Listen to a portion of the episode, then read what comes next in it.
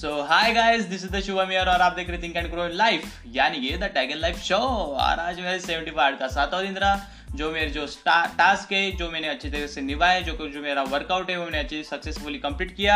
और इसी खुशी के साथ हम आगे बढ़ते हुए ज़ीरो टू वन बुक का छठवा चैप्टर जिसका नाम है your life is not like lottery ticket यानी कि आपकी लाइफ एक लॉटरी टिकट जैसी नहीं है।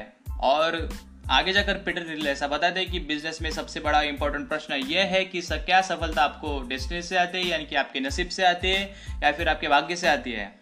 और सक्सेसफुल लोगों के बारे में जो लिखने वाले जो ऑथर हैं, जिसका नाम है मेलकम और ग्लैडवेयर इन्होंने अपनी बात रखते हुए सफलता का कारण, भाग्य और परिणाम ऐसा बताया है। और वारन बफे जो कि दुनिया के सबसे बड़े इन्वेस्टर है, वो खुद को भाग्यशाली क्लब के सदस्य के तौर पर कहते हैं। और इसी के साथ में जेब बेजोस भी कहते हैं कि इसके लिए मेरी थोड़ी मात्रा में यानी थोड़ी परसेंट में मेरी जो डेस्टिनी है और थो, थोड़ी परसेंट में मेरा जो माइंड है थोड़ी परसेंट में मेरे जो कस्टमर्स है ये सब जिम्मेदार। है यानी मेरी सफलता का कारण ये सब है। और वही दूसरी तरफ़ बिलगेट्स ऐसा बताते हैं कि इस मामले में मैं बहुत भाग्यशाली हूँ क्योंकि मैं बचपन से ही इस टैलेंट के साथ बड़ा हुआ हूँ। और फिर पीटर थिल ऐसा बताते हैं कि शायद इस बात को लेकर मैं स्पष्ट नहीं हूँ। और इसके पीछे का रीजन क्या है? आइए इसे देखते हैं। फिर पीटर ऐसा बोलते हैं कि सैकड़े लोगों ने मिलियन डॉलर कंपनी के मतलब मिलियन डॉलर बिज़नेस स्टार्ट किए लेकिन कुछ ही लोग, उनमें से गिने चुने जो लोग हैं, उन्होंने ही मल्टी मिलियन डॉलर कंपनी बना पाए हैं। और जिसमें स्टीव जॉब्स, इलॉन मस्क और जैक डेरिस का भी नाम शामिल है। और इनका नाम लेते हुए पीटर ऐसा बताते कि अगर इनको केवल भाग्य के कारण ही, यानी उनके डेस्टिनी के कारण ही अगर उनको सक्सेस मिलती तो इन इस तरह की ऑन्टरप्रिनर का कभी मतलब अस्तित्व नहीं रहता, ऐसा बेटर थिल ऐसा बोलते हैं। और फिर 2013 में ट्विटर और स्वर के जो फाउंडर है जैक डॉरिस्ट उन्होंने अपने दो मिलियन फॉलोअर्स को ट्वीट किया और बोला कि सफलता अचानक नहीं मिलती। और उनके ट्वीट को रीट्वीट करते हुए उनके जो जवाब थे, वो काफ़ी नेगेटिव थे। फिर न्यूयॉर्क टाइम के जो ऑथर है, उन्होंने जवाब देते हुए ऐसा कहा कि कुछ इंग्लिश लोग हैं जो बोलते हैं कि सफलता आसानी से नहीं मिलती। और शायद से ये बात सच भी हो सकती है लेकिन बहुत से सक्सेसफुल लोग ऐसे हैं कि जो पहले से ही सक्सेसफुल है और उनके पास पैसा है समय है तो शायद से वो अलग अलग तर, तरह तरह के एक्सपेरिमेंट करते रहते हैं और शायद वो इस वजह से सक्सेसफुल हो पाते हैं। फिर आगे चलकर पीटर ऐसा बताते हैं कि एक कंपनी एक ही बार शुरू होती है और उसको समय अनुसार कभी कभी विकट और कठिन परिस्थिति का भी सामना करना पड़ता है। बिज़नेस में एक दृढ़ और संकल्पवादी इंसान अपने अस्तित्व को हासिल करने के लिए एक ही जगह पर अपना ध्यान केंद्रित करता है, ऐसा पीटर थिल बताते हैं। जबकि आज के जो युवा है, यानी जो यूथ है, वो नहीं कर रहा है। वो अक्सर दूसरी अपॉर्चुनिटी को पाने के लिए, जो पहले पास उनकी जो अपॉर्चुनिटी है, उसको छोड़ देते हैं। उनको वास्तविक रूप से मोनोपोली क्रिएट करनी चाहिए। और फिर आगे चलकर पीटर थिल ऐसा बताते हैं कि आप भविष्य में अच्छा बुरा देखने की चाहत कर सकते हैं, लेकिन आशावादी लोग फ्यूचर में कुछ भी मुश्किल आती है तो उस प्रॉब्लम को फेस करते हैं और स्माइल के साथ उसका स्वागत करते हैं और अपनी लाइफ में आगे बढ़ते हैं। और उसी कंपैरिजन में मैं बात करूँ निराशावादी लोग की तो निराशावादी जो लोग हैं, वो हमेशा भविष्य को लेकर चिंतित रहते हैं। हर एक निराशावादी परिस्थिति में वो आशा की किरण हमेशा रहती है, लेकिन उसे हमको ढूंढना पड़ता है, ऐसा पीटर थिल बताते हैं। हर सिचुएशन को, चाहे वो अच्छी हो या बुरी हो, उसे आत्मविश्वास के साथ फेस करो और उम्मीद लेकर आगे बढ़ो। और निराशावाद का एग्ज़ाम्पल लेते हुए पीटर थिलेसा बताते हैं कि सबसे बड़ा एग्ज़ाम्पल इसका चाइना है और चाइना में एक समृद्ध देश है। और अपने देशों, देश की इकोनॉमी को मतलब बढ़ाने के लिए बहुत तेज़ी से प्रगति कर रहा है, ऐसा लोग समझते हैं। जबकि ऐसा नहीं है, चीन एक बढ़ती हुई पॉपुलेशन के साथ साथ निराशावाद को भी अपनी बहुत तेज़ी से बढ़ा रहा है और उसी तुलना में बात करें यूएस की तो यूएस के लोग आज भी आशावादी है। यदि आप हारने से डरते हैं तो आप कभी सक्सेसफुल नहीं हो सकते। एक सफल ऑन्ट्रप्रीनियर अगर कंपनी को बेचता है तो उस समय क्या होता है, वो अपने पैसों को कैसे मैनेज करता है, आइए उसके बारे में समझते हैं। फाउंडर्स को पता नहीं होता कि उन पैसों का क्या करना है तो वो बैंकर्स को देते हैं। बैंकर्स को भी पता नहीं होता कि उन पैसों का क्या करना है, इसलिए वो इंस्टीट्यूशनल इन्वेस्टर को डाइवर्सिफाई करने के लिए अपना कर बढ़ाते हैं। और इंस्टीट्यूशनल इन्वेस्टर को भी पता नहीं है कि उन पैसों का क्या करना है, तब वो स्टॉक के पोर्टफोलियो को डाइवर्सिफाई करते हैं।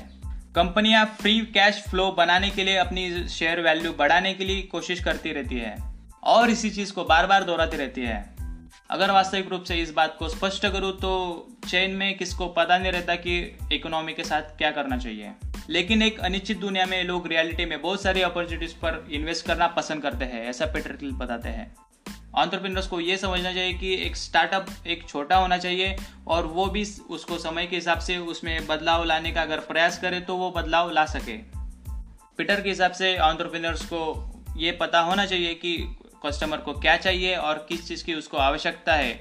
साथ ही पीटर बताते हैं कि वो एक नई तरह से बेचने की कला के अलावा कुछ नई बनाते हैं। आज एक अच्छा डिज़ाइन प्रोडक्ट के लिए बहुत ही बेहतरीन साबित होता है और बहुत ज़्यादा इंपॉर्टेंट साबित होता है। यह सच है कि एक महान ऑन्टरप्रीनियर सबसे पहले एक अच्छा डिज़ाइनर है। फिर आगे चलकर पीटर बताते हैं कि जिसने एप्पल के प्रोडक्ट्स को ध्यान से देखा है, उसने स्टीव जॉब्स के आत्मीय सुंदरता का और महानता का अनुभव किया है।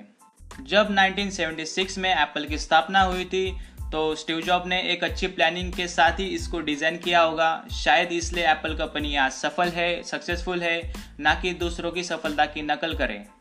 ऐसा पीटर बताते हैं। अगर आपने अपनी कंपनी स्टार्ट की है तो निश्चित रूप से आपके पास उसकी प्लानिंग यानी कि ब्लूप्रिंट होनी चाहिए। और इसी टॉपिक को आगे बढ़ाते हुए पीटर दिलेसा बताते कि फाउंडर्स केवल तभी अपनी कंपनी बेचते हैं जब उनके पास अपनी कंपनी को लेकर फ्यूचर विजन नहीं रहता है। यानी कोई उनके पास कोई अपनी कंपनी को लेकर प्लानिंग नहीं रहती है। और जब खरीदने के लिए सामने वाली कंपनी का उनके पास प्रपोजल आता है तो वह बेचने के लिए अपनी मार्केट वैल्यू से हिसाब से दस गुना ज़्यादा बढ़ाकर उस कंपनी को खरीदने का प्रयास करती है। अच्छी प्लानिंग और फ्यूचरिस्टिक पॉसिबिलिटीज़ अगर फाउंडर्स के पास है तो वह अपनी कंपनी कभी नहीं बेचते हैं। इसका सबसे बड़ा एग्ज़ाम्पल अगर देने का मैं प्रयास करूँ तो वो फेसबुक है, जिसे याहू ने 2006 में एक मिलियन डॉलर में खरीदने का प्रपोजल दिया था। और फिर पीटर रिल अपने अनुभव को बताते हैं कि फेसबुक के इन्वेस्टर होने के नाते में भी बोर्ड मीटिंग में शामिल था, जब मार्क जुकरवर्ग ने सारे बोर्ड मेंबर्स को सूचित किया था कि हम अपनी कंपनी नहीं बेच रहे हैं। और उसकी बात पर गौर करते हुए मैं ये सोच रहा था कि शायद उसके पास फेसबुक को लेकर कोई विजन है, यानी कि प्लानिंग है फ्यूचरिस्टिक जो आज के समय में आप सभी देख रहे हैं, जो आज जो फेसबुक है, वो अपनी आसमान की बुलंदी को छू रहा है। यानी कि 2006 में अगर फेसबुक ने याहू को अपने आप को बेच दिया होता तो शायद आज इस लेवल पर नहीं आ पाता। और इस चैप्टर के आखिर में पीटर थिल ऐसा बताते हैं कि आपकी ज़िंदगी एक लॉटरी टिकट नहीं है, जिसे आप पूरी तरह से नसीब पर छोड़ दे। यानी कि डेस्टिनी पर विश्वास न रख के अपनी मेहनत से आगे बढ़े और अवश्य इसका ध्यान रखें। तो इसी के साथ ये चैप्टर होता है ख़त्म और बहुत सारे जो टॉपिक्स है जो मैं ऑडियो फॉर्म में नहीं कवर कर पाया क्योंकि वो मतलब पीटर थिल ने अपने बुक में ग्राफ्स को लेकर वो डिफाइन किए हैं सो अच्छी तरीके से।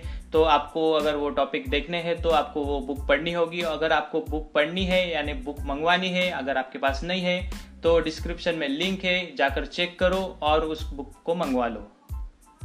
और इसी के साथ आप मेरे साथ इतने देर तक बने रहे, इसके लिए आपका, सब, सबका बहुत बहुत धन्यवाद। और अगर मैं शायद से रिकॉर्डिंग करते करते कुछ फमल विमल मारे हो तो प्लीज़ मुझे माफ़ कर देना, क्योंकि आज मैं बहुत ज़्यादा थक गया हूँ। और इस वजह से रिकॉर्ड करने का अच्छा मूड तो बोल नहीं सकते ऐसा, लेकिन बनाना पड़ता है। चलो, कोई बात नहीं। So thank you thank you very much and goodbye